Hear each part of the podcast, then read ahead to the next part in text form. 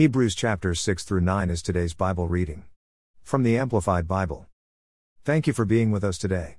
Let's pray. Dear Jesus, help me understand your word. The words I'm reading today. Help me to love others. As you have. And do. Love me. Amen. Let's begin reading in Hebrews chapter 6. The peril of falling away. 1. Therefore let us get past the elementary stage in the teachings about the Christ, advancing on to maturity and perfection and spiritual completeness, doing this, without laying again a foundation of repentance from dead works and of faith toward God, 2. Of teaching about washings, ritual purifications, the laying on of hands, the resurrection of the dead, and eternal judgment. These are all important matters in which you should have been proficient long ago, 3. And we will do this, that is, proceed to maturity, if God permits. 4. For it is impossible to restore to repentance those who have once been enlightened spiritually and who have tasted and consciously experienced the heavenly gift and have shared in the Holy Spirit. 5. And have tasted and consciously experienced the good word of God and the powers of the age, world, to come. 6. And then have fallen away. It is impossible to bring them back again to repentance, since they again nail the Son of God on the cross, for as far as they are concerned, they are treating the death of Christ as if they were not saved by it, and are holding him up again to public disgrace. 7. For soil that drinks the rain which often falls on it and produces crops useful to those for whose benefit it is cultivated, receives a blessing from God. 8. But if it persistently produces thorns and thistles, it is worthless and close to being cursed, and it ends up being burned. Better things for you. 9. But, beloved, even though we speak to you in this way, we are convinced of better things concerning you, and of things that accompany salvation. 10. For God is not unjust so as to forget your work and the love which you have shown for his name in ministering to the needs of the saints, God's people, as you do. 11. And we desire for each one of you to show the same diligence all the way through, so as to realize and enjoy the full assurance of hope until the end. 12. So that you will not be spiritually sluggish, but will instead be imitators of those who through faith lean on God with absolute trust and confidence in him and in his power, and by patient endurance, even when suffering, are now inheriting the promises.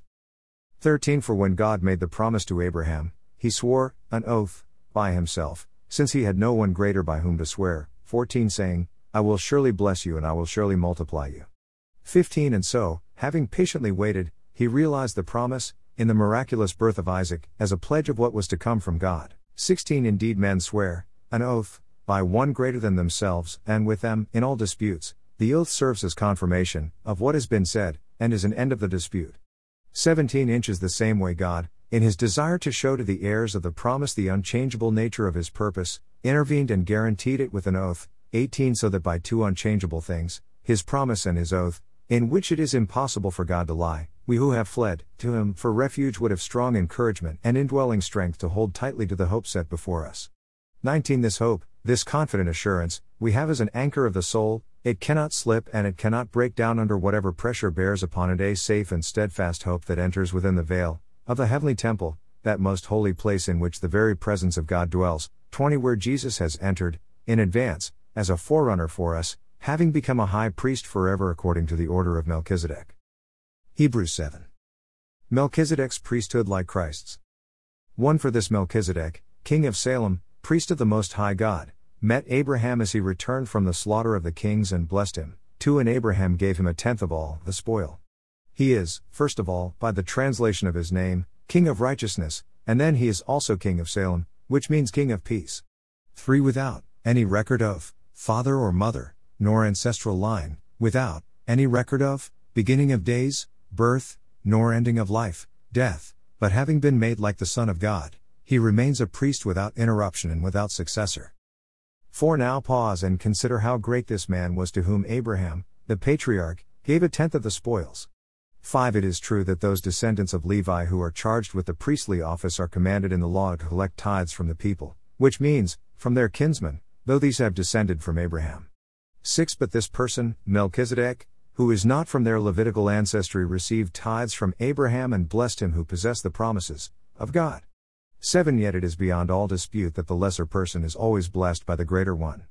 8. Furthermore, here, in the Levitical priesthood, tithes are received by men who are subject to death, but in that case, concerning Melchizedek, they are received by one of whom it is testified that he lives on, perpetually. 9. A person might even say that Levi, the father of the priestly tribe, himself, who received tithes, paid tithes through Abraham, the father of all Israel and of all who believe. 10 For Levi was still in the loins, unborn, of his forefather, Abraham, when Melchizedek met him, Abraham. 11 Now if perfection, a perfect fellowship between God and the worshipper, had been attained through the Levitical priesthood, for under it the people were given the law, what further need was there for another and different kind of priest to arise, one in the manner of Melchizedek, rather than one appointed to the order of Aaron? 12 For when there is a change in the priesthood, there is of necessity a change of the law, concerning the priesthood, as well. 13 For the one of whom these things are said belonged, not to the priestly line of Levi but to another tribe, from which no one has officiated or served at the altar. 14 For it is evident that our Lord descended from the tribe of Judah, and Moses mentioned nothing about priests in connection with that tribe. 15 And this becomes even more evident if another priest arises in the likeness of Melchizedek. 16 Who has become a priest, not on the basis of a physical and legal requirement in the law, concerning his ancestry as a descendant of Levi, but on the basis of the power of an indestructible and endless life. 17 For it is attested, by God, of him. You, Christ, are a priest forever, according to the order of Melchizedek.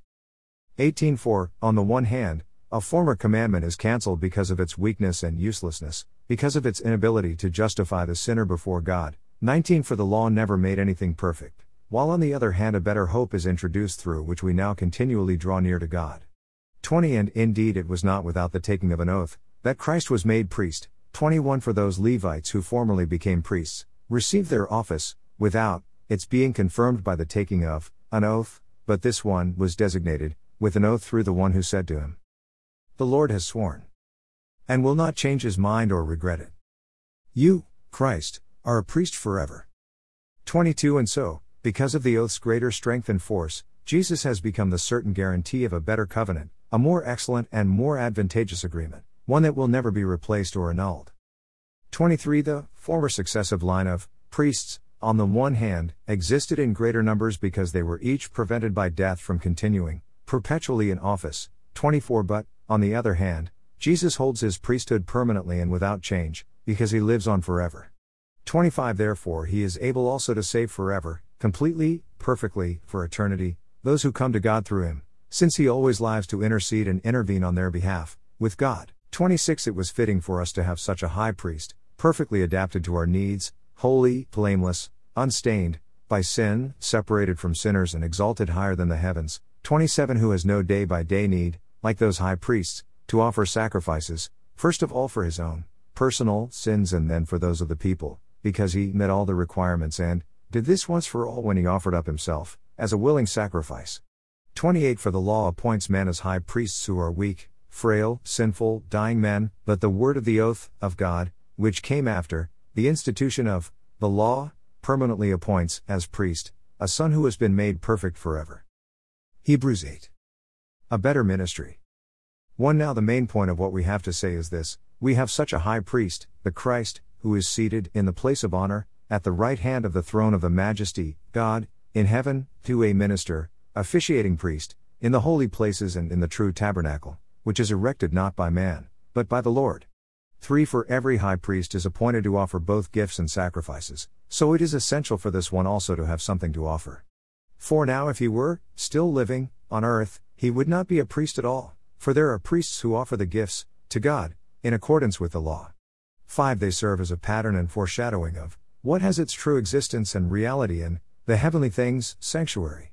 For when Moses was about to erect the tabernacle, he was warned by God, saying, "See that you make it all exactly according to the pattern which was shown to you on the mountain." 6 But as it is, Christ has acquired a priestly ministry which is more excellent than the old Levitical priestly ministry, for he is the mediator, arbiter, of a better covenant, uniting God and man, which has been enacted and rests on better promises. A new covenant. 7 For if that first covenant had been faultless, there would have been no occasion for a second one or an attempt to institute another one, the new covenant. 8 However, God finds fault with them, showing its inadequacy, when he says, "Behold, the days will come, says the Lord, when I will make and ratify a new covenant with the house of Israel and with the house of Judah. 9 Not like the covenant that I made with their fathers, on the day when I took them by the hand, to lead them out of the land of Egypt. For they did not abide in my covenant. And so I withdrew my favor and disregarded them, says the Lord. 10 For this is the covenant that I will make with the house of Israel. After those days, says the Lord, I will imprint my laws upon their minds, even upon their innermost thoughts and understanding, and engrave them upon their hearts, effecting their regeneration. And I will be their God, and they shall be my people. 11 And it will not be necessary for each one to teach his fellow citizen, or each one his brother, saying, Know, by experience, have knowledge of, the Lord. For all will know me by experience and have knowledge of, me. From the least to the greatest of them. 12 For I will be merciful and gracious toward their wickedness, and I will remember their sins no more. 13 When God speaks of a new covenant, he makes the first one obsolete. And whatever is becoming obsolete, out of use, annulled, and growing old is ready to disappear. Hebrews 9. The Old and the New. 1 Now even the first covenant had regulations for divine worship and for the earthly sanctuary. 2 A tabernacle, sacred tent, was put up, the outer one or first section, in which were the lampstand and the table with its loaves of the sacred showbread. This is called the holy place. 3 Behind the second veil there was another tabernacle, the inner one or second section, known as the Holy of Holies. 4 Having the golden altar of incense and the Ark of the Covenant covered entirely with gold.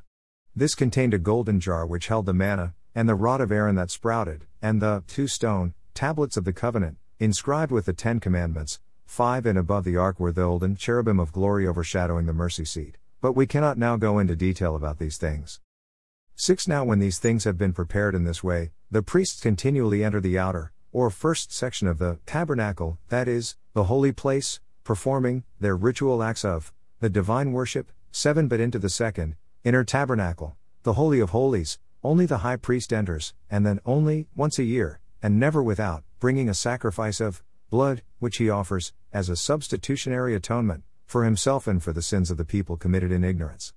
8 By this the Holy Spirit signifies that the way into the holy place, the true Holy of Holies in the presence of God, has not yet been disclosed as long as the first or outer tabernacle is still standing, that is, as long as the Levitical system of worship remains a recognized institution. 9 For this, first or outer tabernacle, is a symbol, that is, an archetype or paradigm, for the present time. Accordingly both gifts and sacrifices are offered which are incapable of perfecting the conscience and renewing the inner self of the worshipper. 10 For they, the gifts, sacrifices, and ceremonies, deal only with clean and unclean, food and drink and various ritual washings, mere external regulations for the body imposed, to help the worshippers, until the time of Reformation, that is, the time of the new order when Christ will establish the reality of what these things foreshadow, a better covenant. 11 But when Christ appeared as a high priest of the good things to come, that is, true spiritual worship, he entered through the greater and more perfect tabernacle, not made with hands, that is to say, not a part of this material creation. 12 He went once for all into the holy place, the Holy of Holies of heaven, into the presence of God, and not through the blood of goats and calves, but through his own blood, having obtained and secured eternal redemption, that is, the salvation of all who personally believe in him as Savior. 13 For if the sprinkling of, ceremonially, defiled persons with the blood of goats and bulls and the ashes of a burnt heifer is sufficient for the cleansing of the body, 14 How much more will the blood of Christ, who through the eternal, Holy Spirit willingly offered himself unblemished, that is, without moral or spiritual imperfection as a sacrifice, to God, cleanse your conscience from dead works and lifeless observances to serve the ever-living God? 15 For this reason he is the mediator and negotiator of a new covenant, that is, an entirely new agreement uniting God and man, so that those who have been called by God may receive the fulfillment of the promised eternal inheritance, since a death has taken place, as the payment, which redeems them from the sins committed under the obsolete first covenant. 16 For where there is a will and testament involved, the death of the one who made it must be established. 17 For a will and testament takes effect only at death, since it is never in force as long as the one who made it is alive. 18 So even the first covenant was not put in force without the shedding of blood. 19 For when every commandment in the law had been read by Moses to all the people, he took the blood of the calves and goats, which had been sacrificed, together with water and scarlet wool and with a bunch of hyssop, and he sprinkled both the scroll itself and all the people. 20 Saying, This is the blood of the covenant, that seals and ratifies the agreement, which God ordained and commanded me to deliver to you. 21 And in the same way he sprinkled both the tabernacle and all the containers and sacred utensils of worship with the blood. 22 inches. Fact: under the law almost everything is cleansed with blood, and without the shedding of blood there is no forgiveness, neither release from sin and its guilt, nor cancellation of the merited punishment. 23. Therefore it was necessary for the earthly copies of the heavenly things to be cleansed with these, but the heavenly things themselves required far better sacrifices than these. 24. For Christ did not enter into a holy place made with hands, a mere copy of the true one, but he entered into heaven itself, now to appear in the very presence of God on our behalf. 25. Nor did he enter into the heavenly sanctuary to offer himself again and again, as the high priest enters the holy place every year with blood that is not his own. 26. Otherwise, he would have needed to suffer over and over since the foundation of the world, but now once for all at the consummation of the ages he has appeared and been publicly manifested to put away sin by the sacrifice of himself. 27. And just as it is appointed and destined for all men to die once, and after this comes certain judgment. 28. So Christ, having been offered once and once for all to bear, as a burden, the sins of many, will appear a second time, when he returns to earth, not to deal with sin, but to bring salvation to those who are eagerly and confidently waiting for him. #Amen. Read through the Bible together. The Bible is made of 66 books. The Old Testament has 39 books. The New Testament has 27 books. We will be reading the New Testament over the next 90 days together. Like, share, follow, and read Bible 2 Go. It is our prayer that you come to know Jesus, love and worship Jesus, daily pray to Jesus, and share with others what Jesus has done for you. Amen. Read through the New Testament in 90 days.